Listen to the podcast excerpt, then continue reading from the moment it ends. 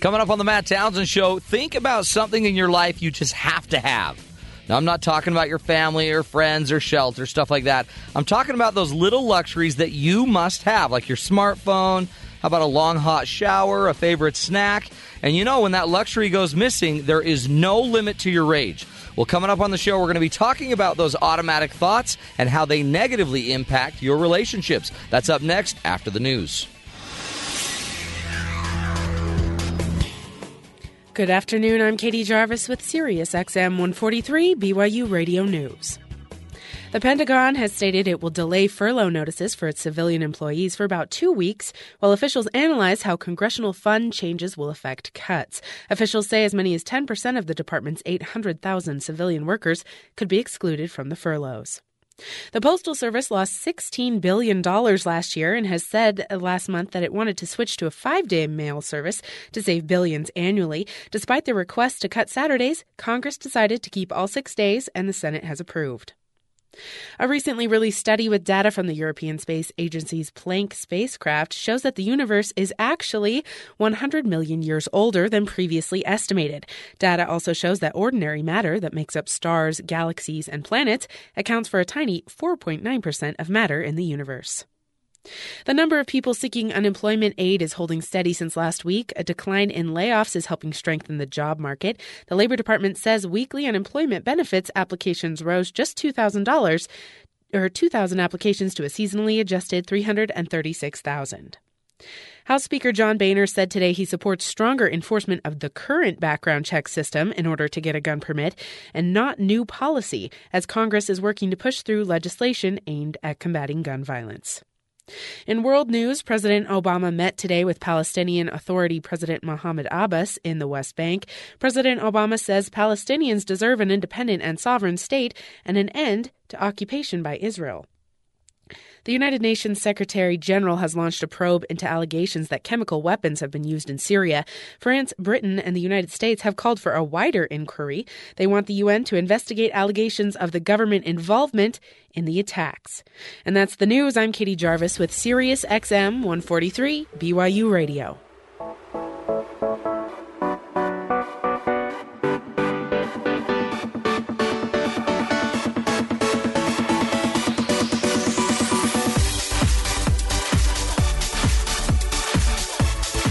Good afternoon, everybody. Welcome to the Matt Townsend Show. I'm your host, Dr. Matt Townsend. Today's the day.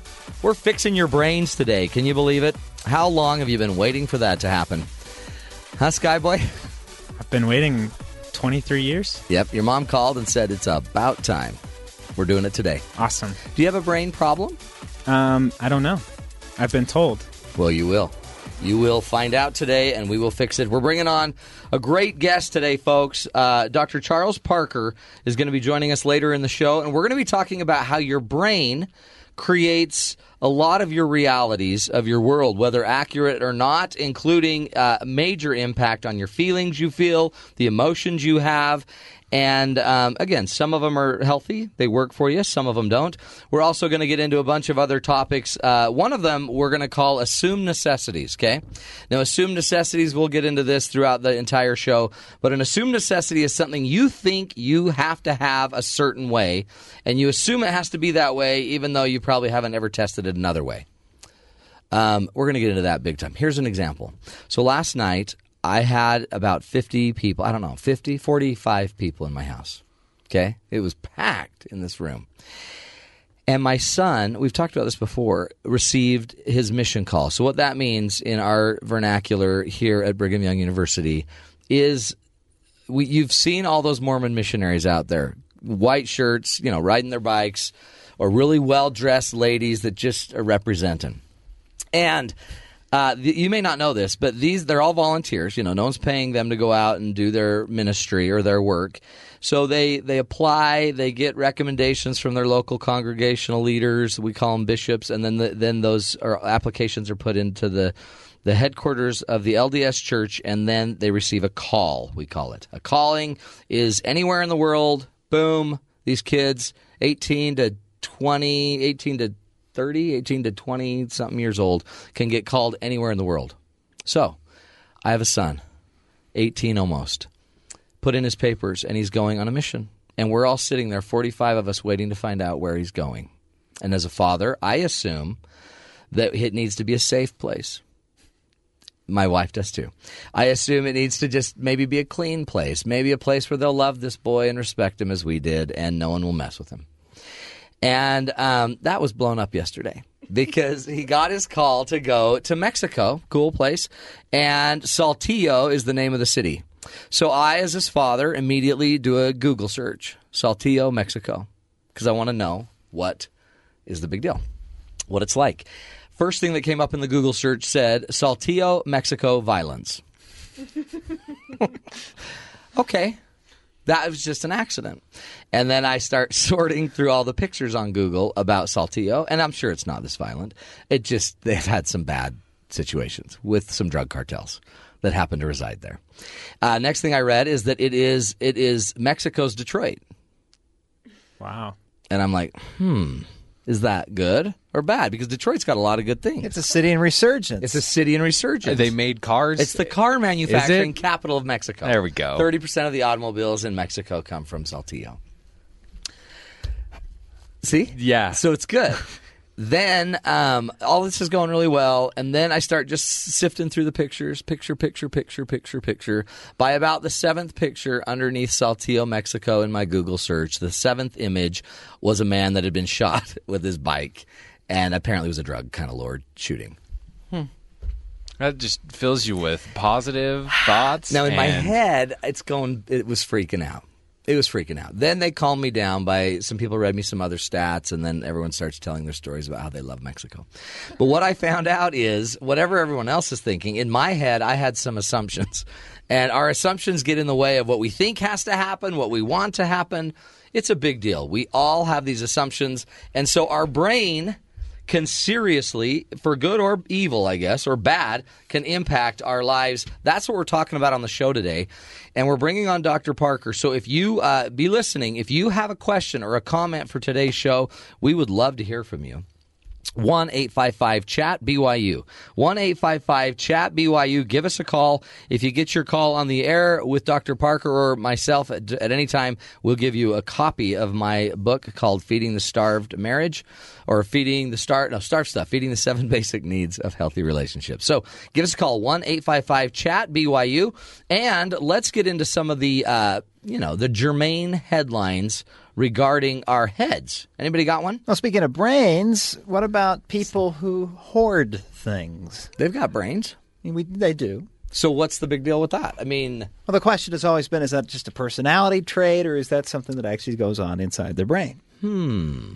Is it just that they like huge piles in their house? I like big piles. Big piles mean more things are in the pile. So whoever dies with the biggest piles wins. The winner. Yep. Well, what if the pile's garbage?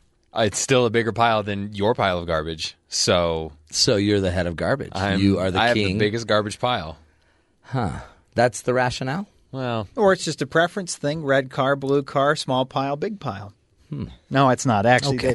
So if you speak with a hoarding researcher from the University of New South Wales. Now, is that a researcher that researches hoarding, or is that a researcher that actually hoards? Maybe a little bit of both, but definitely the researching part. Okay. Research hoarding. People who suffer from hoarding may struggle with what they call executive function, the ability to break things into categories. So what they did is they put together a group of people, some that have a hoarding problem, some that don't. Gave them some cards, little circles, squares, shapes, said, sort these cards. Didn't tell them the rules, didn't tell them how to sort it, just let them at it. And what they found is your typical person who has no trouble throwing things away could start to find some rhyme or reason, stack things together. Okay, like maybe categorize stuff. Yeah, maybe the squares were different colors, but they were squares, It's more difficult for somebody who struggles with hoarding to formulate strategies and concepts of how to break it into them. They saw each item in the pile, so to speak, as special. It was unique. That's a red square as opposed to a yellow square. They didn't see squares. They just saw the uniqueness of each one. Exactly. So when you have a bunch of unique squares and somebody tells you to throw your square away, well, that's hard because that's the only yellow square I have. Oh, yeah. It's a magical square. But if I have a stack of 7 squares and somebody tells you throw the yellow one, oh, that's fine. I've got 5 other squares. See, I think I'm a hoarder then, because we just got a complaint from one of the other talk show hosts that I have all the people on my team and he has none. It's because you're a bunch of unique squares. Well, it's also because there isn't another show going on right now. Why was he mad? I don't know. Because he looked like he was going to hurt somebody. Well, see, right now there's a small army of about 9, 10, 11 people in here in this room right now. Now, instead of looking at it as going, here are 10 disposable producers. Right. You look and you go, well, there's Bryce, and there's Madison, and there's Skyboy. Merritt, and there's Skyboy, and there's the other Matt. And you can't discard any one of them specifically because they're unique. Right. There's actually only 7. I looked around and I was like, what? He was looking. He saw the images. See, now she's discarding the 5 other people standing against that wall over there who are in the show too. No, don't tell them that they're not here. Just don't tell them that that's you're hurting their feelings. Talk about mental problems. That's a hoarding issue. I did not think of it. So it's not like they're just a bunch of crazy loons, right, that just want to make it on a television show on TLC. They just have trouble trying to break it into groups. I mean, tell me that doesn't make sense. They can't get rid of it because everything's special. Well, it could even be as simple as, okay, they recognize that the old newspapers aren't useful. But what categories do you put it in? Do you put it in the sell it category, the donate it to charity category, the discard it category? Yeah. Even breaking it into that. They're capable of doing it, but it doesn't click as easily and automatically as it could for another person. So then they just don't do it and they just keep it. See, to me, we're going to find out. It's the brain. It's the brain. It's the brain. You know, I think that some people do this more than others. And just, you know, a reference to that is some people, they like to keep cards because they see that as something very sentimental, something that they like to keep.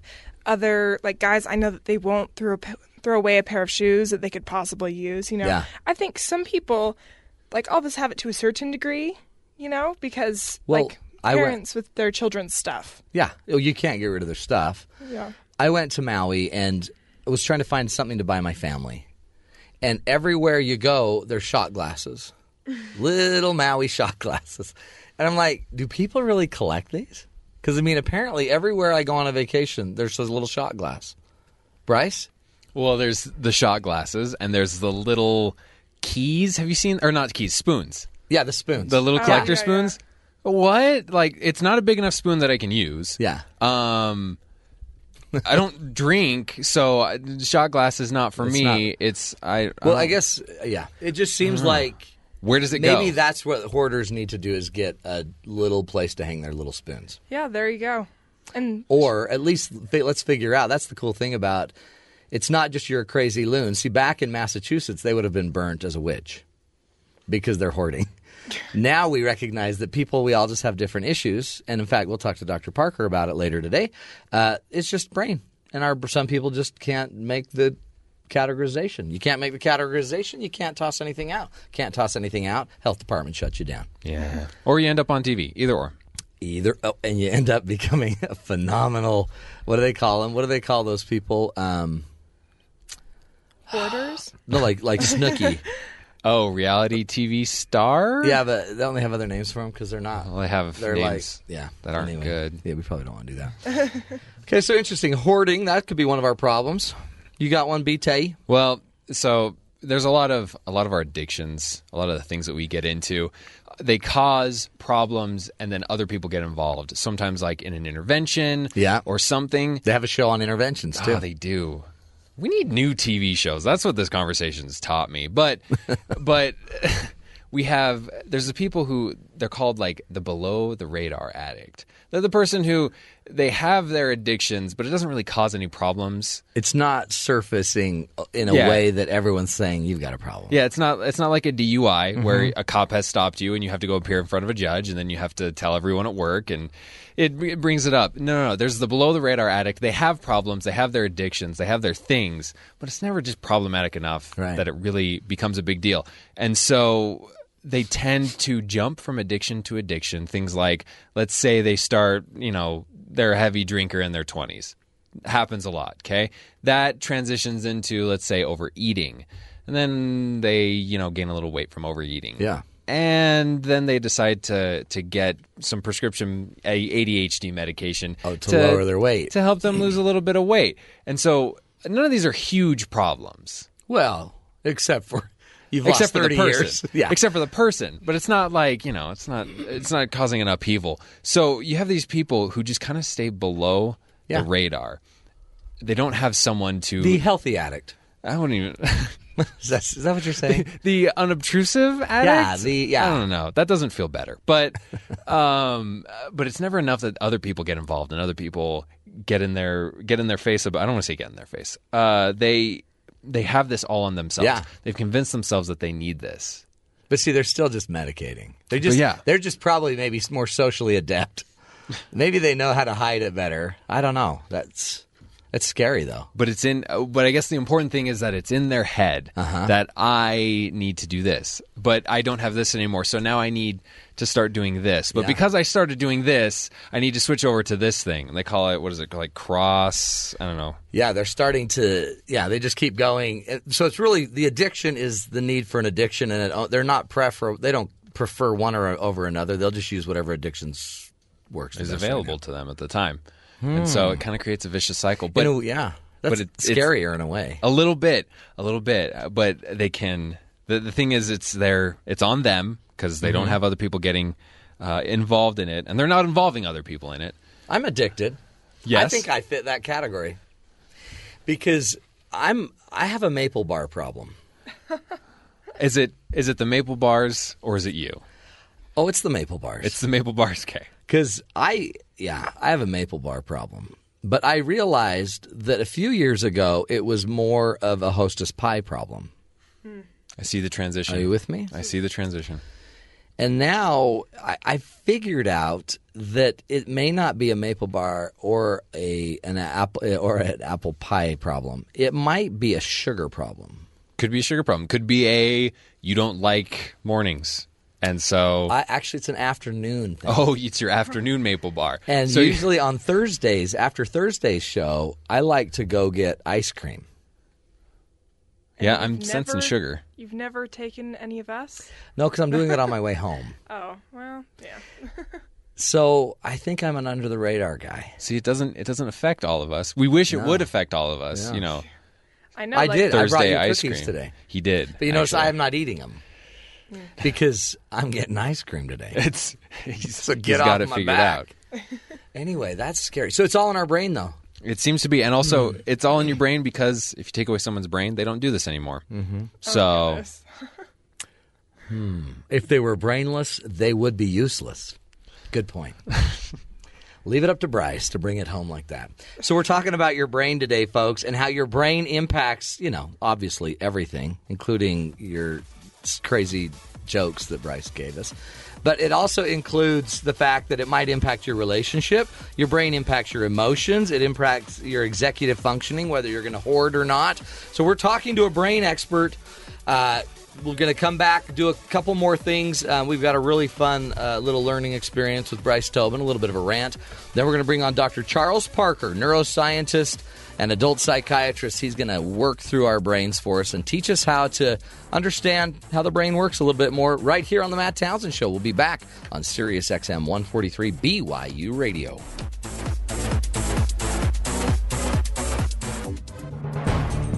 The next location for a manned space station might be really far out, as in beyond the moon.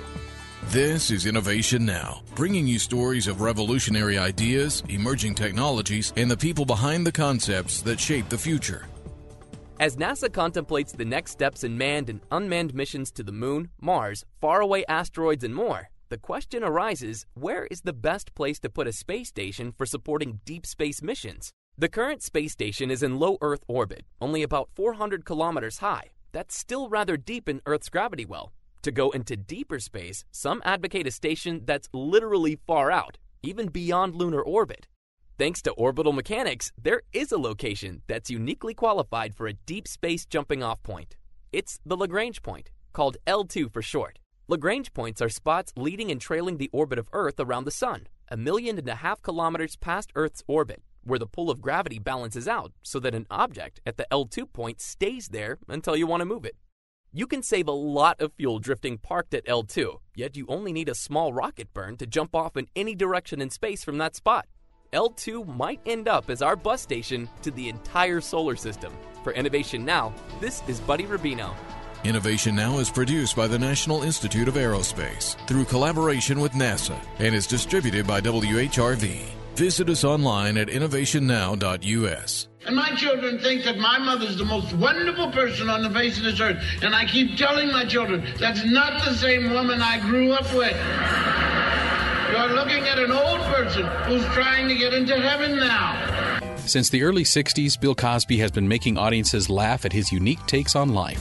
Friday, March 22nd, Bill Cosby will be appearing live at the Tuacon Amphitheater in southern Utah. Learn more at tuacon.org. Look for the bare necessities, the simple bare necessities. Forget about your worries and your stress. A little bare necessities for you. We like to bring in all the Disney greats. And on bare necessities, okay, you've heard, you know, the song Bare Necessities, but earlier we introduced the idea about assumed necessities. Here's Bryce Tobin's take on that. Look, I don't want you to take this the wrong way, but I'm about to rant. This is the Bryce is Right. Let's break down the concept of the holiday. We have them because something noteworthy happened one day. We've also figured out the Earth's orbital pattern, and because it's rather predictable, the next year that the same day rolls around, we decide to commemorate it. It's probably the most literal example of trying to relive the past. I mean, it's not a bad thing, but it's kind of weird when you step back and take a look at exactly what's going on. We do this commemoration for just about any kind of event. It could be something fantastic like the end of a war, or something less fantastic like a day when someone really awesome was killed. So how do we commemorate? In the very least, you get work off. This is probably the most consistent theme with real holidays, and it's probably the best part. The downside is that most other places are closed and there's less stuff to do, but hey, you don't have to go to work, so that's something. But this leaves a space to be filled with activities. Some holidays have a very obvious choice of activities that become traditions. There's the reenactment, which is normally kind of weird, but hey, to each their own. America has decided to celebrate everything with overeating. Some holidays have an apparent food theme, like Thanksgiving. Others, like Memorial Day, don't have much of a food theme to them, but hey, that didn't stop us from doing the Memorial Day barbecue and the overeating of charred meat. Birthdays are another fun one. Let's ignore the horrors of childbirth that heralded your arrival and just celebrate the fact that you managed another lap around the sun by eating sugar-frosted sugar bread and giving you gifts. But you know what? A holiday is just a day. It's going to be a Tuesday just like any other Tuesday. It's going to last 23 hours and 56 minutes just like the day before and just like the day after. You're still going to get tired. You're still going to feel hungry. But it's a holiday. It's different, right? No, it's just different in your head. You only need to do traditional things because you've convinced yourself that you need to do them. And then when we don't play into those things that we're supposed to do, the day is a waste, or it's all been ruined. It rained, we couldn't go outside and do that thing that we do every year, or the food I was making didn't turn out. But once again, how has the day been ruined? Something happened a long time ago and now you don't have to go into work. Where's the downside in that? So I guess what I'm trying to say is, don't get caught up in the things that we've convinced ourselves of being important. Just enjoy your day off and count yourself lucky. All right, I'm out. And remember, don't forget to be awesome. Don't you forget to be awesome. I am always trying to be awesome. Do you assume that we forget to be awesome? I do, actually, if you deal with people. Some people, you can tell some people thought, today I'm just going to be awful. Today I'm just going to... Yeah, is that what you're feeling today? People are out to get you today. Everyone's out to get me. Hey, so this assumed necessity. So we all think, for example, a holiday, we got to have it. And we don't just have to have it, we have to have it a certain way. Yes. And it should be at my house. Yeah. Because that's where I am. Yeah. So I need everyone else to come where I am and be happy and wear a sweater. Like, I think a good example of this is in all of our photos where it's like, smile for the photo. I know you're miserable, okay? Smile for the photo. That's interesting. What if you want to portray an image of unhappiness? And that is what you assume. You know, I don't know if, if you're on vacation and you're taking pictures on your vacation, you know, you don't want to say, well, at this point, I was absolutely miserable. But at the same time, why are we smiling? See, it's such... My wife assumes and feels this incredible need to have to take pictures in the first place. Yeah. So we'll be sitting at a beautiful moment, like looking at a beautiful sunset in Hawaii. Just taking it in. I'm thinking, wow, just take that in. Wow, isn't it nice to relax? And she's like, we got to get a picture of that. I think that the picture taking can ruin the moments very often. Oh, like, every day in my life. Like people like that go to concerts or sports games constantly. They're just trying to take pictures and video it. Yeah, can you not just enjoy this moment? Yeah. And then they assume your eyes have to be open. You know what I mean? Yeah. Why can't you have a picture with your eyes shut? I mean, it's, look, I'm sleepy, right? Mm-hmm. Matt gets sleepy too, all right? And when you have six kids like I do, and you're trying to get 8 of you in a picture to actually work, that's not going to happen. Because everybody in that picture has a different assumption about what needs to happen in this picture. Exactly. Some are hating it. Some, my wife, for example, thinks this is critical. You have to smile. Every smile has to show teeth. Uh-huh. And my youngest thinks this is a chance to leverage myself against everyone. He has just been given power, and he is going to abuse it. And if he throws a fit, then he knows he's got power over mom. Oh, yeah. And then he knows dad will get mad because now mom is mad. And then we ruin the whole day. Well, then you have to bribe him to smile, and then he gets something. Exactly. Yeah. See, that's an assumption. You have to bribe him. You could also just be violent. That's another assumption. See, this is how it works. We've all got this assumption about how something has to be and how someone needs to act, right? And we all have certain things. Like, we assume that there's a proper thing to say. So when your wife says, "Do I look fat in this?" we all assume that there's a right answer. Not true. No. Hold on. More than that. We assume there's a right answer and there's a wrong answer. Right. See? But no, there's a million things you can say. But will she take them? That's the question. That's what you assume, is that if Merit's you say it, like, she'll take it. She won't take them. Don't even go there. So this assumed necessity is a big deal because it's all about expectations. So when you have issues with your in-laws and your friends and your family, it's a big deal. It's about how you cook. It's about what you serve for dinner. Do you have to have plates? Huh? Who says you have to have plates? I mean, people have hands. People have hands. If the counter's clean. Look, any college student worth their degree has eaten out of a pot. Okay? Well, sure, because you don't need a plate. You don't need all the time. In fact, you will start making your food with the fork you plan on using it to eat with, so that you can just do you off have the to stove. Have a cup, or can you just use the bottle or the container? I saw a guy who he didn't have a plate and he had a goblet, and so he put his little microwavable pizza rolls in the goblet, and that's what he does now. He doesn't put it in a plate. He puts it in a goblet. But see, you know what? He may be starting a trend. So when you think about your assumed necessities out there, do you have certain things in your head that have to be that way? And they have to be that way because your mother did them and her mother. I'm sorry to get emotional. Does that just get you down? And then all of a sudden you're living these legacies of everyone else past, even though, you know, we have more technology in our phone now than the federal government had in their possession, 30 years ago? Easily, yeah.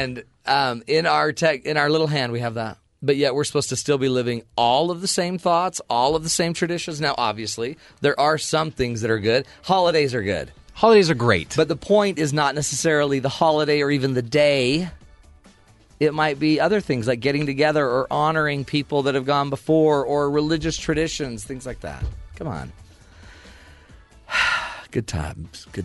We always assume that Bryce is going to have a rant. Sometimes I may be in a good mood. Maybe I'll have something positive to bring to the table. I normally don't. I can hardly wait for that day. But that'll be great.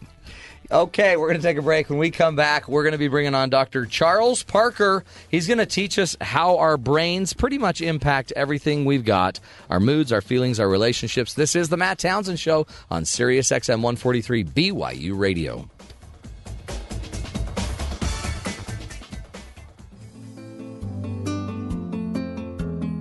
Broadcast from the campus of BYU, the Wheatley Forum brings you topics ranging from fostering integrity to financial security. Join expert researchers and panelists to hear uplifting and motivating scholarly discussions. Tune in to the Wheatley Forum, Wednesdays at 2 p.m. Eastern here on Sirius XM 143 BYU Radio. Talk about good.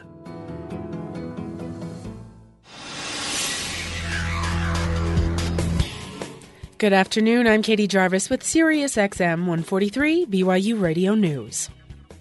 A bipartisan group of senators is nearing an agreement on a comprehensive immigration bill that would put illegal immigrants on a 13-year path to citizenship.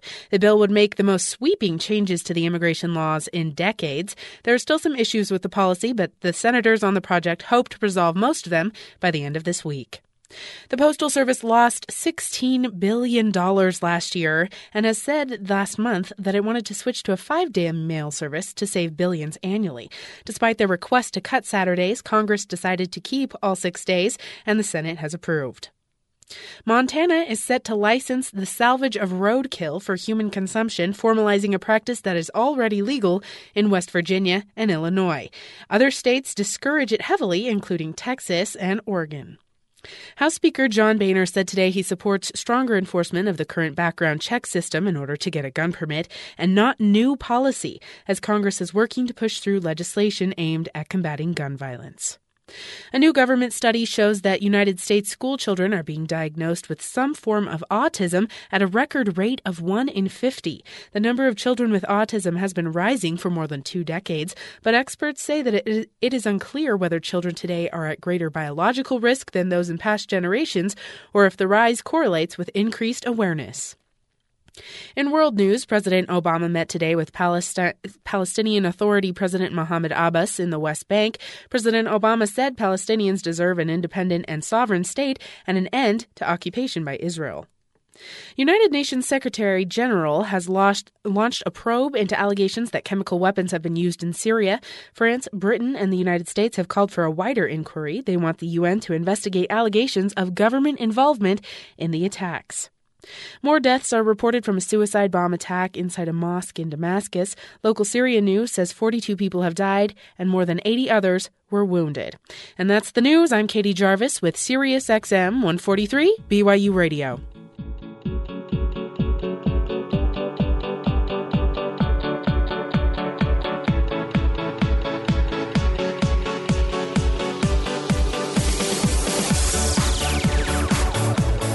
Welcome back, everybody, to the Matt Townsend Show. Dr. Matt Townsend here, and today we are bringing on a great guest. We've had him on our show before, Dr. Charles Parker. I love picking his brain on the brain. He's just a great expert. He does it all. You can find out any information you want about him at drcharlesparker.com. But Dr. Charles Parker is a psychiatrist and does a lot of work with brain imaging. He's a child and adult psychologist, and basically what he's doing, he's written a new book called New ADHD Medication Rules. It's a bestseller on Amazon. He's married. He's got 2 kids.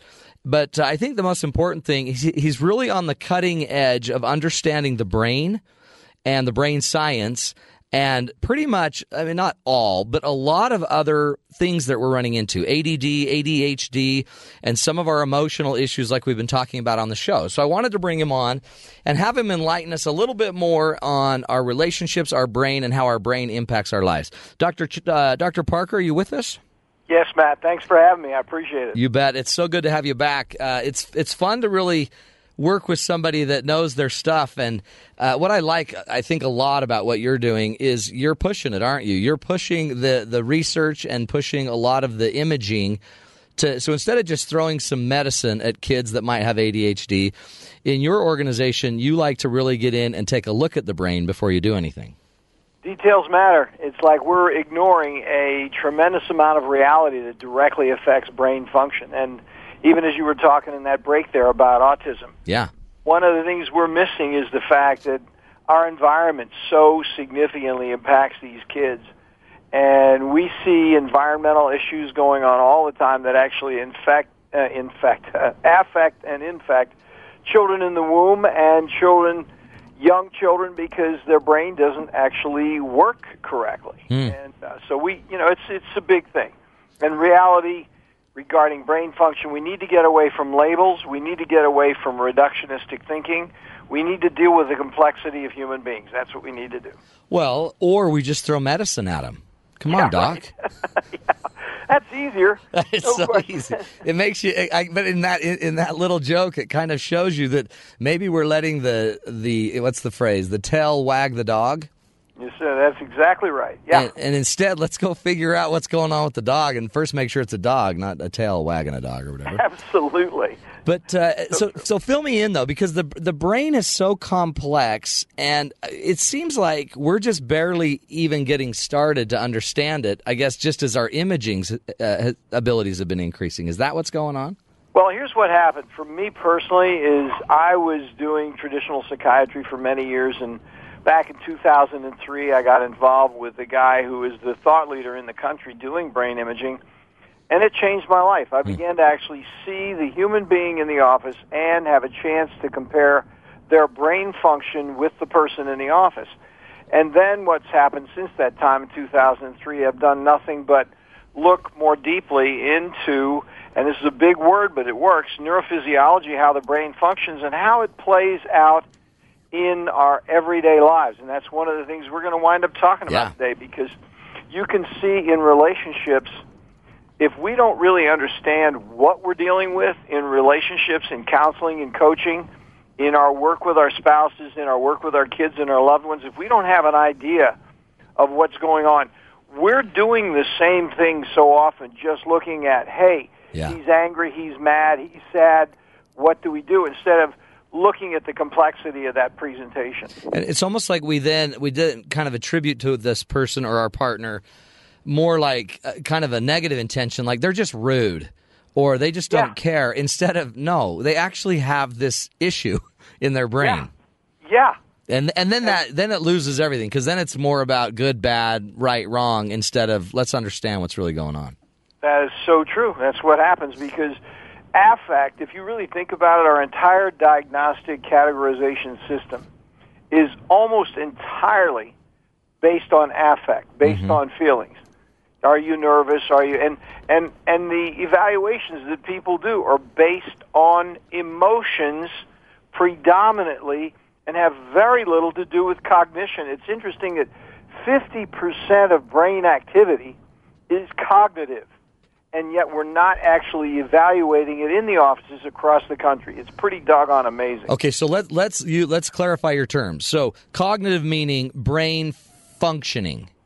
Brain cognitive is really thinking as opposed to feeling. So so emotion and versus feeling. So you're saying 50% of our relationship problems, is that what you're saying? Absolutely. Our thinking problems are cognitive thinking problems. Yeah, and so to really put that in some greater perspective, what happens is our prefrontal cortex helps us as human beings sort changing reality. I mean, Heraclitus said it in 500 BC.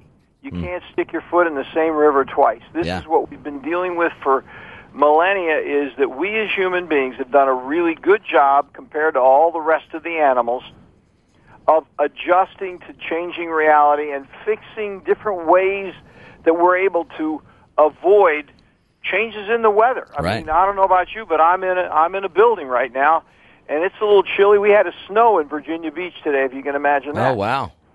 So what happens is, we're inside, we're protected. We drove a car to work. Our human ancestors actually helped understand how to deal with changing reality in such a way, with that working memory, with that cognitive apparatus, we were able to see the problem, understand the problem, and carry the resolution of that understanding into the next day. That's what working memory is all about. Find it, fix it, and carry it into the next day. And so that happens in relationships. Most of the people we've seen who have relationship conflicts, they do a lot of relationship work very well. Like, okay, honey, I'm going to go to the bank today. If you get the groceries, I'll meet you at 2, and we'll take the kids out to play soccer. Right. Whatever. Transactional. That's cognitive. Yeah. That isn't affective. That's not emotional. That's like, you do this and I'll do that. That's fine. That's what we're going to do. Now, what happens, however, is that people discount that cognitive thing. They lose their ability to really think it out. And really, if you think about coaching, and I know you're a coach, Matt, and I know you've taught numerous people how to coach, what you're doing when you're teaching people how to coach is apply a cognitive grid, a cognitive apparatus to an otherwise predominantly affective situation. No, exactly. And overcoming and altering the affect. Absolutely. So you're basically, if we change the thinking, we can change the feeling. Or at least, and direct the feeling. And direct it and manage it and actually learn from it. But see, so this is core. When you, I mean, here's a great example, Doc. This morning, I have a guy come in. His wife thinks he is the laziest bum in the world. He won't do anything. He says he'll do everything. Never does a thing. He comes in. He's from Brazil. And was raised with servants. This is exactly how he told me. I was raised with servants. And so he blames his parents because it's just how I was raised. I was raised watching TV and I never had to do anything. And he starts to tell me about how all of these great business ideas he has, but he never can seem to follow through on them. And he's got a great opportunity in Brazil to go. He has a franchise if he wants to take it down there, to take something that would probably sell like crazy down there, a cold beverage drink that they could have on every beach in Brazil, and he would rock it. He's got all the rights. He's even kind of doing it. But he's working for an airlines to get enough money just to make his little trips down there, even though he has a billionaire uncle. And I'm sitting there thinking, what? This doesn't make sense. You're smarter than that. And I push on him, and he's got a plan. It's everything. But literally, his deal is he can't make a list, A. If he made a list, he couldn't stick to the list. If he could stick to the list for a minute, he'd be distracted in a second, and he would never make it back to the list. So so help me diagnose that, because, and then his wife, though, is convinced that he doesn't care. So that's the affect. She doesn't feel caring, and he's just a lazy bum. He is cognitively stuck. Now I'm going to tell you something else that you know that I don't know. I'm going to guess right here in front of your extensive audience. I'm going to guess an answer to this, and you can tell me whether I'm right or wrong. Okay. If I'm wrong, tell me so. I'm going to tell you that relationship is in compromise, and that there are significant conflicts in that relationship because, in fact, this is a prime example. We didn't rehearse this, Matt. No, not at all. This goes on all the time. Yeah. This relationship is in conflict because, in fact, that guy, as smart as he is, is looking to the untrained eye like he's emotionally dependent, like he's passive, and he needs somebody to take care of him. No. Yeah. He is cognitively dependent. He is unable to think. Exactly. And his wife is his prefrontal cortex. Yeah. And she resents it because he's a smart guy. Uh-huh. So what's going on in that couplehood is he looks smart, but because he can't apply his intelligence, the inaccurate assumption is that he is lazy. Exactly. Well, and he will say, look, I'm lazy. Well, and she's a superhero cognitively. Yeah. Do you know what I mean? She can make a list and check it twice and make 15 more off of that list. So she looks at him like, you little, apply yourself. This is a classic case of cognitive dependency, which then gets into emotional conflict. Exactly. So the brain leading the relationship, huh? That's exactly what happened. But the hidden brain, the one we're not even... So I sat there and I said, dude, you've got to have something relative to ADD, ADHD. You've got to have something going on. So you need to go be assessed. And he's like... Absolutely. You know what? But I know you've heard this a million times, Doc. He's like, you know what? I might. I thought I did have something like that. Now, let me tell you, Matt, what's going to happen. Okay, I'm happy to pat myself on the back. I got the first part right. You nailed it. Now, I'm going to guess the next part. He's going to go to, I would say, in the range of 70% of the population are following the rules. I know. Following the rules on the current inadequate diagnostic coding book that was even more inadequate when it went from DSM-4 to DSM-5. Yeah. And I'm in good company with that. This isn't my idea in Virginia Beach. I'm with a group of people that think the same way. The past chairman of the Department of Duke, Alan Francis, who was the chair for the DSM-4, knows this. Alan Schatzberg, past president of the American Psychiatric Association. He is either the chair or past chair of the Department of Psychiatry at Stanford. Stephen Stahl at University of California, San Diego, the preeminent psychopharmacologist in the world. All of these guys, because they're very senior and experienced, are biologically oriented, and they know that it's a house of cards, that we're only dealing with appearances. So I thought I'd lay that groundwork. Here's what's going to happen with this guy when he goes to about I don't know, 50, 60% of the practitioners in the United States, they're going to say, no, you don't have ADD. You have avoidant personality. You have a personality disorder. Yeah. Okay? It's not biological. I mean, whoever told you, did that Matt guy tell you that this is a biologic condition that we can fix? It's so true. That's exactly what'll happen. This is a psychological condition. In fact, I think you're probably emotionally dependent on your wife. Oh, here we go.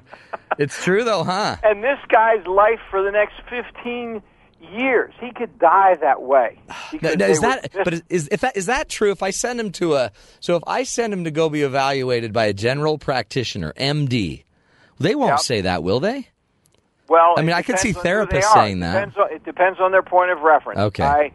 There are a lot of, the reason I was being real careful in trying to decide, because there are a lot of my colleagues who know exactly what's going on. Yeah. And what is going on, he has a subset of ADD, you completely accurately called it. He has a subset of ADD, which, Matt, read my lips, is not in the book. Yeah. Not in the book. So it's not even on their radar. It's not on their radar. That's why. So we're all playing games with human beings based on the limited structural knowledge of what's going on with cognition of the brain, the biology, and the neurophysiology of the brain. Oh, my heavens. And then, meanwhile, every doctor's different.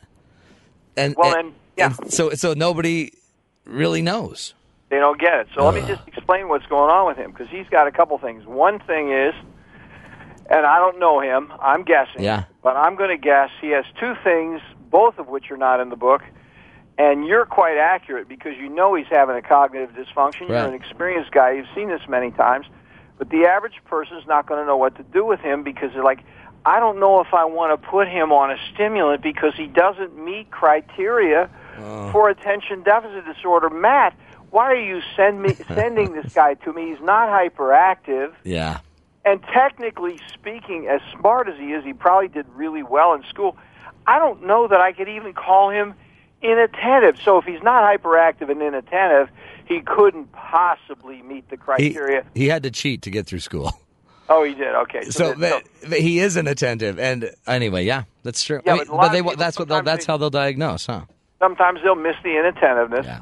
And because I've got a guy who's got two PhDs in physics, who is completely lost, avoidant, and suffering from unmanageable cognitive abundance, worrying, fretting, thinking, and he is constipated with thinking. He's got brain constipation.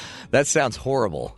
It's horrible. Okay, Doc, we gotta take a break, but we're coming back. We're gonna keep picking the brain of Dr. Charles Parker.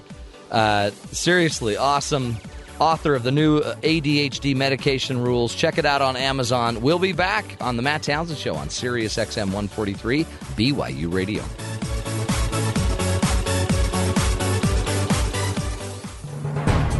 The latest new invention down on the farm is self-eating chickens. We'll give you the straight poop on how it works. This is Innovation Now, bringing you stories behind the ideas that shape our future. Tria Systems is a small company with a big idea for poultry farmers. Farm-raised chickens are raised in large barns which need expensive heating in cold weather, usually from bottled gas. Tria System uses the chicken's own waste products to generate most of the heat required. When you raise a lot of chickens, they generate a lot of waste, which is usually stored in some kind of shed for processing. The natural breakdown process of this waste works like a compost pile, generating heat well over 100 degrees. Tria Systems captures this naturally occurring heat using recirculating fluid and underground pipes. The warmed fluid runs to heat exchangers in the chicken coops and back out to the waste storage unit. Combined with solar thermal collectors on the barn roof, the poultry operation can be self-heating all winter long without any additional heat source, except the chickens themselves. The waste eventually winds up as fertilizer for crops, some of which may end up as chicken feed again. Such cogeneration projects are models for more sustainable agricultural operations down the road. Or across it. For Innovation Now, this is Buddy Rubino. Innovation Now is produced by the National Institute of Aerospace through collaboration with NASA. Visit us online at innovationnow.us. Individuals suffering from fatigue, inability to lose weight, depression, anxiety, headaches, or poor circulation may have Hashimoto's, the number one cause of low thyroid. Red River Health and Wellness chiropractic physicians conduct extensive medical testing to determine the cause of these symptoms, providing a customized treatment plan for our patients. Red River Health and Wellness has 2 Utah locations in South Jordan and St. George and in Albuquerque, New Mexico.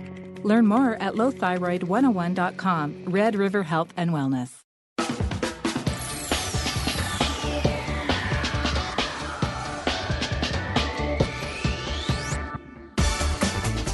Welcome back to the Matt Townsend Show. We are on the phone here with Dr. Charles Parker.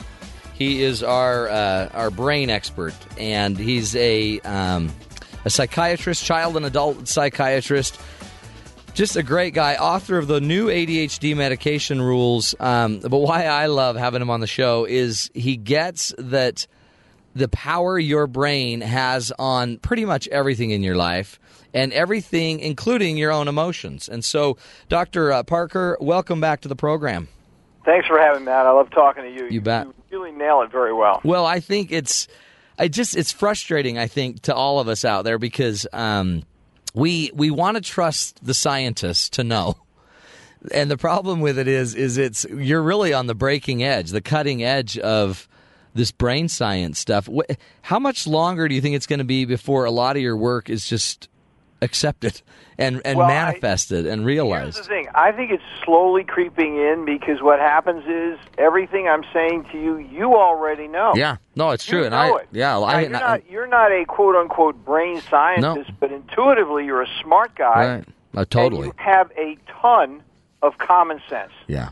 And I think your listeners have a ton of common sense. I think that many people out there have considerable common sense. And everything I'm saying right now when I'm talking about thinking and feeling and looking at how we need to put those two concepts more accurately together is common sense. The average person's going to get it.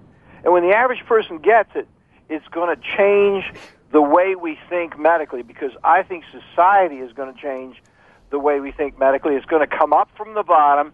And then somebody at Harvard is going to say, I had this great idea. Cognition should be measured. Brilliant idea. And then they'll be, and everybody, oh, wow, fantastic idea. Let's do it. So but if someone... Oh, go ahead. I was going to say, if someone's sitting out there thinking, what's the big deal about cognition being measured? But if someone's married... and they're having a partner with boundary problems that keeps having affairs, or they're having somebody that has a lot of breakdowns, or doesn't seem to quite know how to connect in. Every one of those has some cognitive metric you could go after, don't they? Absolutely, absolutely. If you think 90, you tell me you do more of this work than I do. I'm just looking at people who come in and we do the evaluations, but what you see in a practice like you have, what are the biggest problems in human relationship problems? You just gave 3 of them. 3 of them. Reactivity is another one, just hyper-reactive or hyper-fight-flight. Boundary disputes. Yeah, huge. So what happens is they don't have any idea that boundaries exist. They don't have any administrative skill from a couple point of view. Yeah. And so what you do is you turn their brain on and say, you just stepped over the fence into her garden, and you're stepping on her rutabagas and tomatoes. Did you know that? Stay off her rutabagas. and the person will say, oh, my gosh, you're right. Well, what happened when you did that? You put a cognitive measure, you put a grid, a metaphoric grid in that person's life with their wife, and they're like, gee, I have to think about this garden principle because I'm stepping all over her rutabagas. Hey, because normally then at that stage we'd say, look, so you obviously are a rutabaga stepper, and you're going to end up crushing everybody's dreams by stepping all over them. It must be something your mother did. Right? So then we go to blame the parents.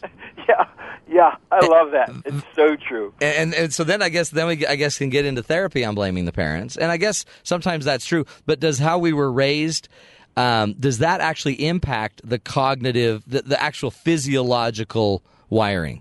Well, yes, it does. It's a part of the answer. I laugh because it's so psychoanalytic. It is. That's what they do. And it's sort of that sort of neo-Freudian stuckness that people get into. But the answer is yes. How we're trained to think is partly a problem. But that isn't all of the problem, because if we go at both the issue of how we were trained to think about reality So if you get a guy who's grown up like this person here in a home who has totally been taken care of and he doesn't have to think for himself, he's partly right. I was never trained to think for myself, therefore I have no common sense. Right. That's partly true. But then the issue is, okay, do you care enough about yourself as a human being and your own development and your life with your wife to take some responsibility for actually taking care of yourself, cooking your own eggs in the morning, getting yourself together, and really thinking about what you're going to do with this really cool business plan? So the issue is he going to apply some cognitive activity to this otherwise completely stuck brain spaghetti state that he's in? Right. See, and I guess we get really into it when we think, okay, great, let's blame mom. In the end, though, it's still his brain. It's his brain now. It's his brain that's got the problem. It's his brain that needs kind of to be figured out. It's this, the recipe, the solution is going to have to come from his brain. Absolutely. And what happens is when you, I think as we as professionals say, okay, there's this thinking part that's not right, and there's this feeling part that you need to manage better. You need to understand how to balance that feeling part so that you're not manipulating people with guilt by raging or crying. Both of them are guilt manipulations. Yeah. And so I'm going to make you feel guilty that you've hurt me, and if I do that, then I don't have to actually think for myself because I'll get you to think for me.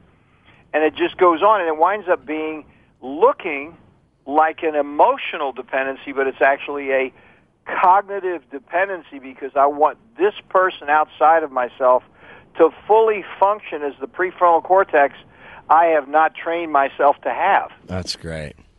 I love that. It's amazing. It is amazing. And it, you know what? The whole time I'm sitting there thinking, it's amazing and it resonates with people, and I think it's totally right. And everyone else, though, that wants to make it, you know, an affect problem, a psychological issue, a childhood parent issue, whatever we want to make it, Freudian, whatever, they're all being paid to do that still. Oh, yeah. And so there's almost, it's kind of now where science runs into the fact that you have so many different versions of interpretation on any given set of circumstances, and yet you could actually aggregate data. Well, I think the thing is, it is an overwhelming thing to think about at first when it looks complex. Mm-hmm. But if you think about the things that you and I have just been talking about in this brief period of time that we've been talking, so much of this is easily understandable. A person's prefrontal cortex is not working right if they're acting without thinking. That's a cognitive issue. Yep. If they're thinking without acting in a timely manner, that's a cognitive issue. If they are avoidant of changing reality and they're just sitting around like this guy, I'm not going to think, I'm not going to act, those are biologically mediated activities that are counterproductive for a person's development. Right. It's a biologic problem. And the signs are there. And the brain will play it out. And they can be fixed. This is the hopeful point. Yeah. They actually can be fixed. And it doesn't mean your partner is messed up or angry or really just hates you. They might just be a little cross-wired. Yeah, they can be cross-wired, and they can be, get this word, I love this word, developmentally arrested. Yeah. They can I love it. Developmentally arrested in their adult life. I love that. Ouch. Well, it's totally true, though, huh? Okay, we're coming back, Doc. Stay with us. We're going to take a break here on the Matt Townsend Show. We're talking to Dr. Charles Parker, the author of New ADHD Medication Rules. It's a bestseller on Amazon. You got to get to Amazon and check it out. And just finally start to get some headway, no pun intended, on your life. This is the Matt Townsend Show. We'll be back after this break right here on Sirius XM 143 BYU Radio. KBYU-FM, HD2 Provo. Start your day off right with The Morning Show. Host Marcus Smith always gives you something new to think about. I want to live my life all over again, and it's because I've got the wrong career. Well, there's 12 different careers. I want to be a rock star. That's one thing I want to do. I want to be a clinical psychologist. I think that'd be fantastic too. But boy, you hear about what people actually study, and I'm just mesmerized by it. Catch The Morning Show weekdays at 9 a.m. Eastern here on Sirius XM 143 BYU Radio.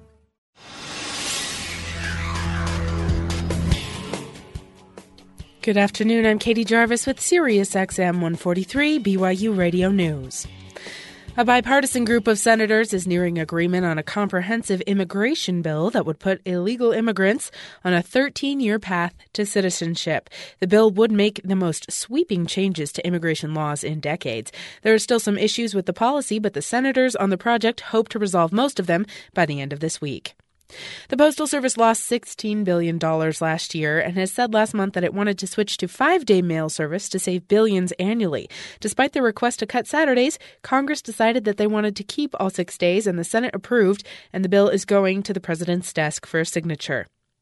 Montana is set to license the salvage of roadkill for human consumption, formalizing a practice that is already legal in West Virginia and Illinois. The controversial practice is discouraged in most other states, including Texas and Utah. A blizzard is sweeping across the Canadian plains and today caused a chain of massive traffic wrecks involving a bus, semi-trailer trucks, and cars. The accident occurred south of Edmonton, Alberta, and sent about 300 injured travelers to the hospital. A new government study shows U.S. school children are being diagnosed with some form of autism at a record rate of 1 in 50. The number of children with autism has been rising for more than 2 decades, but experts say it's unclear whether children today are at greater biological risk than those in past generations, or if the rise correlates with an increased awareness. In world news, President Obama met with Palestinian Authority President Mahmoud Abbas in the West Bank. President Obama said Palestinians deserve an independent and sovereign state and an end to occupation by Israel. More deaths are reported from a suicide bomb attack inside a mosque in Damascus. Local Syrian news says that 42 people have died and more than 80 others have been wounded. And that's the news. I'm Katie Jarvis with Sirius XM 143 BYU Radio.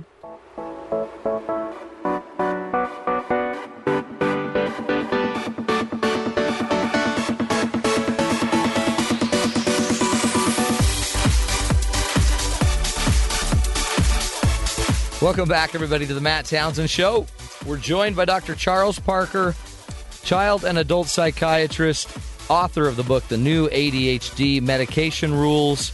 It's a bestseller on Amazon. You got to check it out. He's teaching us the impact that our cognitive side of our life has on our emotional side of our life. So when you sit there and you think of issues you might be having in your relationships, like a really reactive partner or a partner that crosses all the boundaries or is addictive even, or has mood swings, things like that, Dr. Parker's teaching us there's a very good likelihood that these issues have very real brain solutions, cognitive solutions that reside in the brain, and they are correctable. There is some potential treatment. Is that right, Dr. Parker?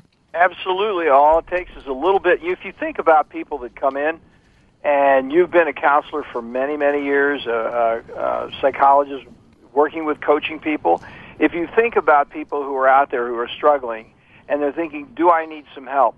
Well, it's going to be easier for them to actually get some help if they actually think about the whole thing of, I just really have to rethink from a business point of view how I'm actually managing my life. It's a more cognitive approach. And what happens is so many people think, I'm going to be embarrassed because I'm going to go in there and I'm going to be undressed emotionally. Mm-hmm. I'm going to have to open my heart. I'm going to have to be eviscerated in front of my wife, and I don't want to be eviscerated in front of my wife.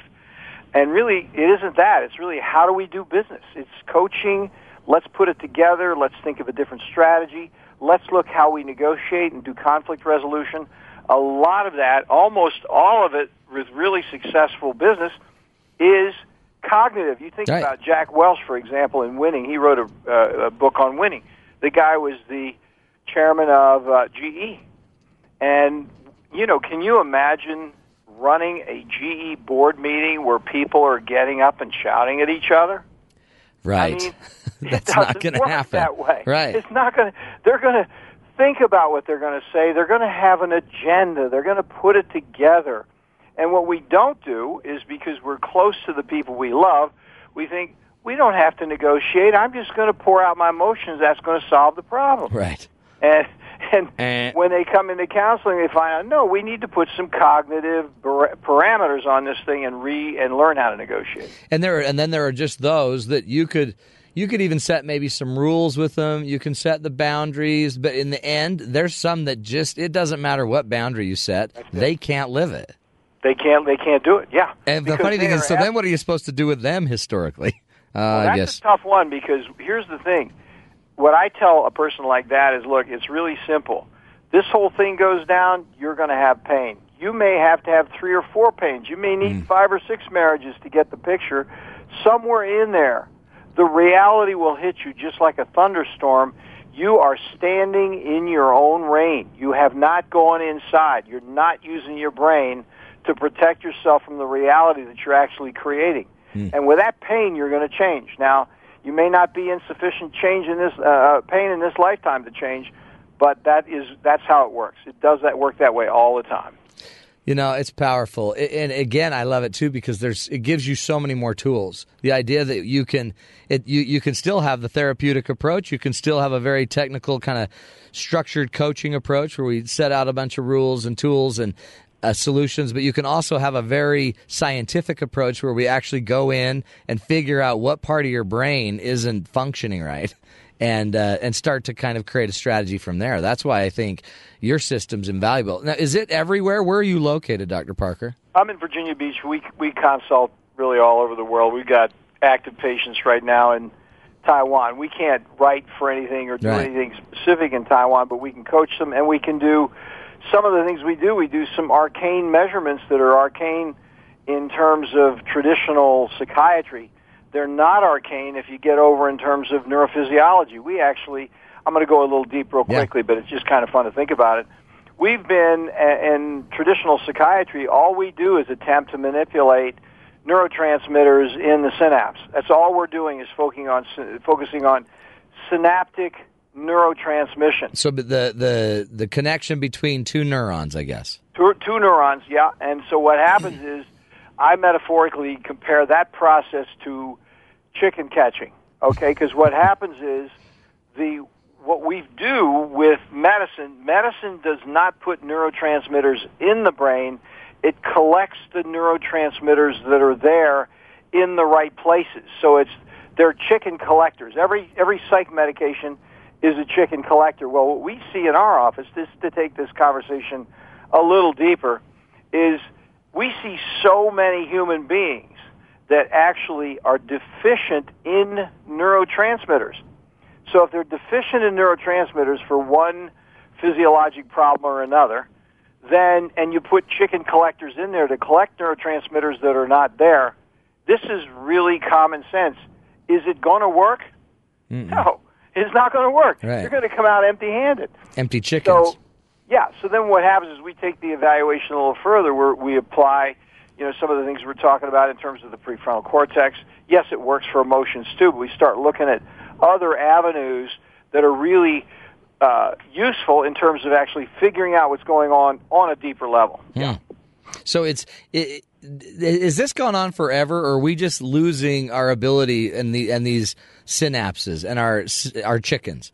Have we all been losing chickens forever, or is this something that's happening? We're more aware of it than we've ever been. That's one thing. And our diet is a very, very big deal. It's all happened in, if you look at the entire time human beings have been around, it's like in a second or two of all that time. Yeah. We have changed our diet dramatically. We're eating, and I'm sure you bring this up. I haven't listened to your program, recently. I did earlier, but the whole thing of what are we taking into our body? What are we eating?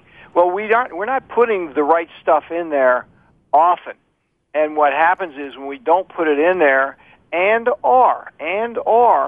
we have significant immune problems that actually prevent the digestion of that. Think about the people you see that come into your office that are troubled, who are either overweight or underweight. It goes either way. And if they're overweight or underweight, the possibility that they have a significant problem with the way they're metabolizing food is high. Totally. Plus, like it's a bad fight. If you're fighting an overweight versus an underweight, it's just not a fair fight. Yeah. You know what I mean? Yeah, absolutely. And so what happens is that person is struggling because they're going to try diets and everything else. They're missing the problem. The bowel is not working correctly, and that That's an environmental influence is the word I was looking for, an environmental influence that goes down. If the bowel's not working correctly, guess what the canary in the coal mine is? Yeah, that's it. The canary's dead. The brain isn't working correctly. So it's not getting the nutrients, and so the synapses aren't firing. In fact, one of our producers here was telling me earlier about the idea that that iron. She was just diagnosed as having low iron. Yeah. Do you know much about that and what that would do? Yeah. What is that? It's Madison, and she's on the phone with us here, but she just had an exam and was feeling kind of tired and down. Is that right, Madison? Yeah. So what happened is I've just kind of noticed that I love to sleep a lot. Hey, who doesn't? I know. Right. And so it hasn't really affected me that much until I went to donate blood the other two Saturdays ago. And I kind of almost passed out, and there have been some other things that, since I'm a student athlete, they've taken my blood and kind of checked up on me, and they found out that I actually have a low iron deficiency, that it's really affecting me. So, but ever since I started taking a multivitamin, just to get every day, I've had so much more energy, I've been more attentive, and even little things like I would fold things constantly and mess something with my hands. It wasn't that I could not focus. It's just I always had to be doing something with my hands. That has stopped. What does that do? I mean, I've had a psychiatric nurse that I'd send people to that I can't remember how my client was manifesting, but she just gave him iron, and it was a miracle drug. Yeah, well, here's the thing that we do, and Madison, yours is a very typical history. Even though you sound like you're a young woman, you can have a problem even at doggone 14 or 15 years old based on what's going on. If you have an immune system dysregulation, your bowel isn't working right, your periods are messed up, that's going to be an iron problem, very obviously. Yeah. But more than that, what happens is it's more than just iron. What happens is we see people who, I had a really cute 17-year-old cheerleader girl who was suicidal every day, not responding to meds. We measured her neurotransmitters. Her neurotransmitters were down on the floor. They were terrible. But it took us the next level. We had to go in and we found out, we did a hair analysis on her, and she had a sky-high copper level. Copper, and the sky-high copper level was making her psychotic. So she was hallucinating and suicidal based on the hallucinations. Now, in my old way of thinking, I just give her medicine and keep on trying to do the medicine, and we're not going to look any further into the evidence. But thank goodness you've got some good people out there, Madison, looking at what the other causes for a person being tired. I haven't seen that she's psychotic. Yeah, iron's only one of them, Oh, my heavens. See, thanks a lot. Oh, yeah, you're doing great, Madison. Ever since they figured that out, you've been a lot more friendly, too. Oh, thanks. And you haven't been sleeping. That's right. You used to sleep on the floor during the show. No, I would not. Yes, you did, but that's okay. You weren't being paid that time. But that's an adrenal thing. Your adrenal is running around iron is directly related to thyroid function. If your iron's not working right, your thyroid could not be working right. You can have significant trace element problems that affect your adrenal function. Your adrenal function challenges your energy, so you just feel like you just can't get out of bed in the morning. We see so many people coming back from the fronts in the Middle East who are, strong, frontline warrior guys. Yeah. We in Virginia Beach, we have a SEAL team here. Yeah, we don't see them that often because they keep them, but we do occasionally see the SEALs come through. We see the special ops guys come through, and we actually measure them, and they are completely in the tank because they've dissipated everything over there at war. Yeah. And their adrenals are sucking wind. So what happens is if somebody gives them, an antidepressant, which they don't want to take in the first place. Right. Or whatever it would be, a mood stabilizer of some kind, it's missing the underlying mark. Totally. So what happens is then they feel untreatable, and what do they get? Suicidal. Yeah, more depressed, exactly. Yeah, because you're not treating the actual problem that exists, with, and it looks like PTSD. It's partly PTSD, but part of the reason is PTSD. You'll get a kick out of this one. Prefrontal cortex is not operating correctly. Right. Because it's not sorting the impulses that are coming up from the deeper structures. And then worse, we have to go talk about it once a week. Yeah. Oh, you know, so then I got to sit down and talk about it. Hate that. And they're going to ask me about my mother. And how do you feel? And was your mother suicidal? Yeah. Yeah. No, you know, I don't remember her being suicidal, but my mother also didn't serve on the front of a war. Having to kill people and chase people down, and I mean, and drain her adrenals. It's so complicated. It is complicated, but you know, it isn't that complicated if we just take a cognitive approach, right, is where we started the conversation. So we've got to just take that other 50% of the brain and think about it. Yep. Then if we take this thing that Madison was bringing up, that you introduced with Madison, if we start look at the way the body is actually managing itself from a nutritional point of view, then a whole lot can be done without a lot of effort. Exactly. I mean, it'd be very easy to say to Madison, you're depressed. You need an antidepressant. It's obvious that you have a feeling of apathy and indifference. Well, and you know what's really interesting that you don't know, Doc, is Madison's had a family event, too, that was pretty traumatic. And so therapeutically, they would have tied it to that event probably. Not her chemistry. Yeah, well, that's actually, exactly right. The interesting thing is that I've never felt depressed. It was just being tired. Yeah, so they'd say, you're just depressed, honey. Yeah. You're just depressed because of your event. Yeah. Yeah, that's what they do. People would call it depressed because that's all they know. Exactly. They're not really thinking about the rest of the picture. Yeah, draw her blood. Gather some data, for heaven's sakes. No, I mean, that's the deal. That's exactly the deal. And you know what, Doc? It doesn't... The only way I think to combat, because I combat it every day in my practice, and I literally only have maybe one. I have you. I guess I could send them to you over in Virginia Beach. But I have one person that's a psychiatric nurse practitioner, PhD clinical psychologist, and she pretty much will draw everybody's blood that comes to her. And she'll do clinical diagnostics, you know, with traditional assessments for psychological issues, and then she'll draw their blood. And she actually relies more on the blood than the diagnosis, than the other stuff. Well, absolutely. You had the ad on. While I was listening to the ad, you had the chiropractor who's doing Hashimoto's. Yeah. Hashimoto's is on the radar, should be on everybody's radar. Hashimoto's is an autoimmune problem. So every Hashimoto's has a bowel problem, whether it's obvious or not obvious. So if you take it down further, you could... Number one, treat them for Hashimoto's, which we do recommend, but then look at the underlying cause of it, because very likely they have some kind of an immune dysregulation, and that's when we get into the whole IgG, IgE, which is a whole more complicated, but it should be measured. If you can measure it, why not do it? You know? Well, and if you're listening out there, then be aware and now know that when you have any issue in your life, a relationship issue in particular, or boundary issues, addictions, relationship issues, emotional issues, exhaustion, all of these things that impact your life, don't just assume it's an emotional thing. Don't just assume it's even just an environmental thing. There's a cognitive side that might be caused by environment, but it's complicated. So the solution, I guess, is always more complicated than we think, and yet...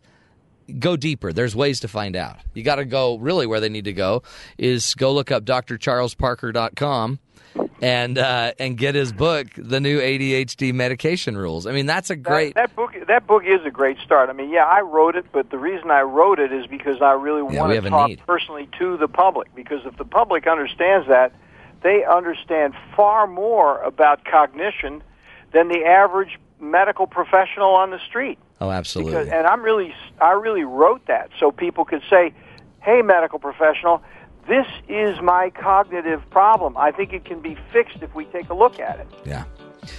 Doc, we appreciate you. We're going to have you back on, and we're going to keep, we'll keep calling you even if you don't want to come on. Thanks so much for having me, Matt. Thank you, Madison. Thank you. And Dr. Charles Parker joining us, New ADHD Medication Rules. Check out the book on Amazon. Great insight. When we come back, we're going to introduce you to a woman that loves her husband so much, she wrote him a poem, and she has got to share it with all of us. You're listening to The Matt Townsend Show right here on Sirius XM 143 BYU Radio.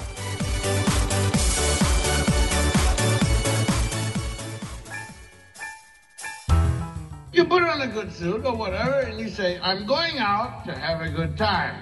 Ready for a good time? Bill Cosby's coming to the Tuacon Amphitheater in southern Utah Friday, March 22nd. You owe this to yourself. You worked hard all week. Learn more about Bill Cosby live at Tuacon by going to tuacon.org. And that's called having a good time. Taking a look at a stunning production releasing to home theaters, I'm Rod Gustafson. After wowing audiences around the world and in theaters with their circus-style acrobatics, the Canadian entertainment company Cirque du Soleil lends their talents to a movie script following two young lovers who begin a fantastical journey to find one another. Everyday life can sometimes seem ordinary, so it's natural to crave something more, to hunger for something that you can't describe. Well, the storyline is almost non-existent. The acrobatics are beyond description. Using water, fire, huge rotating sets, and exquisite costumes, the company takes audiences whirled away on a fantastic adventure. For more details on this film that includes brief moments of peril and sensuality, visit parentpreviews.com.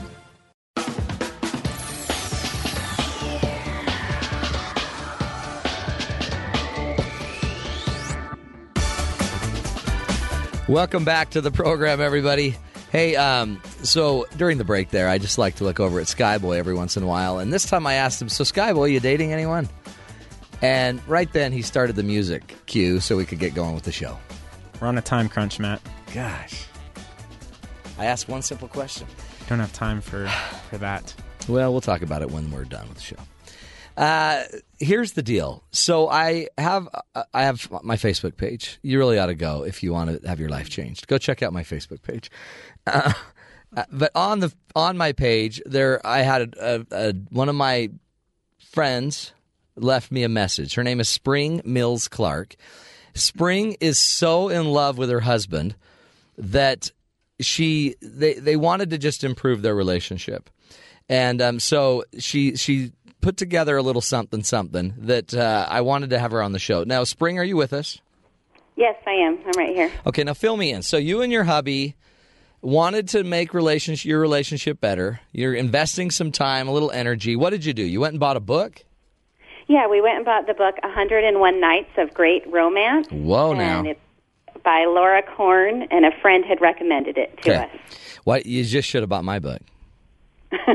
You wouldn't have had to go through all this effort. But no, so in this book, 101 Nights of Romance by Laura Korn. Yes. And tell me what you found in the book. Well, there's these sealed pages, and you rip out the pages, and then you read a task that you're supposed to do that week for your spouse to bring in some great romance. And the first I decided to go first, and I opened it up, and I was looking. It has, like, different symbols, you know, for seasons, and one had a winter symbol, so it was in February. We just got it after Valentine's Day. Opened it up, and because I had the winter symbol, and it was called No Girls Allowed, and I thought, okay, that's kind of different. And then it says, plan a party for your husband and his cronies so that they can get together and have a guys' night, and you make all this food, and then you leave. And I'm like, wow. How does that build great romance? Hello. I think Laura Korn, is that her name, is going crazy. But yes. But you did it. I did it. I did not do the centerpiece with drill bits and screwdrivers that she suggested I do. You backed it down a little bit. Yeah, I did. So there's just a bunch of activities. My next one, well, he opened his. Okay. And his, the next week, was to make a candlelight spaghetti dinner, okay? Wow. Really? Yeah. He got off easy. Yeah, he got off easy. And then I open up mine, and it says, get on air and say a poem of how much you love your spouse. Oh, my heaven. How come it's harder for ladies? Yours is a lot. And then his next one is, say hi in a text. Yeah. Okay, so you then, that's where you contacted me and you said, okay, I got to get on air, first of all, and I have a lot of air. And B, you put together a poem. Yes. Now, is your husband listening right now? That you could do, and I thought, well, I'd rather do one that I wrote. You made up your own. I made it my own. Yeah. Roses are red. So what's your husband's name? That. His name is Benjamin. So Benjamin is out there listening. Yes. Okay. Benjamin Clark. Yes. Okay, Spring. This is your moment. Okay. All right, here we go. It's called Seasons of Love. Then, summer, meeting, dances under stars in parking lots surrounded by cars. Autumn, falling, long walks, longer talks, and sweet first kisses along with a few hits and misses. Winter, engaging, a proposal rings in the new year on the bridge whispered in my ear. Spring, marrying, I remember that night in May after such a glorious day. Now, summer, autumn, winter, six kids, crazy fun, you get the picture. And this spring, love has grown beyond everything above. Wow. That's going to work. You think so? That was good. Seriously good. Now, he's not around you right now, is he? He actually is. He's here. Did he give you the eye? Did he, like, raise an eyebrow? Yep. He's smirking. Is he smirking? And, nodding his head at me. Okay. Wow, that was really good. And you went the extra mile, which means you really, really, really love him. Yes, I do. Which means the next one that he does for you, he better really nail it. Yeah, he better. Not to add pressure to an already probably stressed relationship with six kids. But maybe what you ought to do, Spring, is you probably need to keep us posted on this. Okay. And I especially want to hear some of Benjamin's harder ones. Okay. Because that you went out of your way to do that. First of all, can I just commend you? Because it's not easy to keep love alive, A. B, it's not easy to get a hold of me. And you did. But I thought you meeting me on my doorstep was weird. Yeah, you know. So that was just a little creepy. Yeah. But I really got you. Yeah, you really are amazing because this was really important. So I don't know if Ben knows how much you did, but you tracked it down. You got a hold of me. You then actually very smartly got in my wife's ear. And I don't know how that happened, but she then would not let me forget this. Even on my vacation. And was it the C's candy that I promised? Oh, did you promise C's candy? Because we did not know about that. I promised I would send you C's candy certificate. Do you know what? I would do it, except I found out from our doctor earlier that my diet's impacting my brain capacity and function. And then my team earlier told me that my maple bars maybe aren't good for me. So don't worry about the C's candy. In fact, don't give it to your man. Have him get you some C's candy. But keep me posted, will you, via Facebook? Yeah. Fill us in on your this. You've still got, 98 more of these? Yes, we do. Okay. I started another one this week just because I was. You were waiting. We were doing them weekly. Right. And I was supposed to mail him some things, and we got him back. We got a little note, and I said, go get the mail, you know. And he comes in, and he's like, I got the slip, and it says we owe postage. So I can't get a break. Yeah, you can't. So far, you're really struggling. Well, just tell Benjamin to give you a hug because you're on the radio. Okay, I will. Thank you so much, Spring. Congratulations, and thanks for modeling what a good relationship looks like. Thank you so much. Appreciate you having us on and letting me read my poem. You bet. That's what it's about, folks. See, sometimes you just got to work at it. That's the show. We thank you for joining us. Again, we do this program to give you a leg up in life. Hopefully, not everything is easy. Sometimes we might need a doctor to give us a little advice, maybe a little blood work to get our iron levels back up, or, just a bunch of people around you telling you not to eat the maple bar. But no matter what happens, when you put your effort into it, like our great guest Spring just did, good things are going to come. Thanks for joining us. We will see you again, talk to you again tomorrow right here on The Matt Townsend Show on Sirius XM 143 BYU Radio.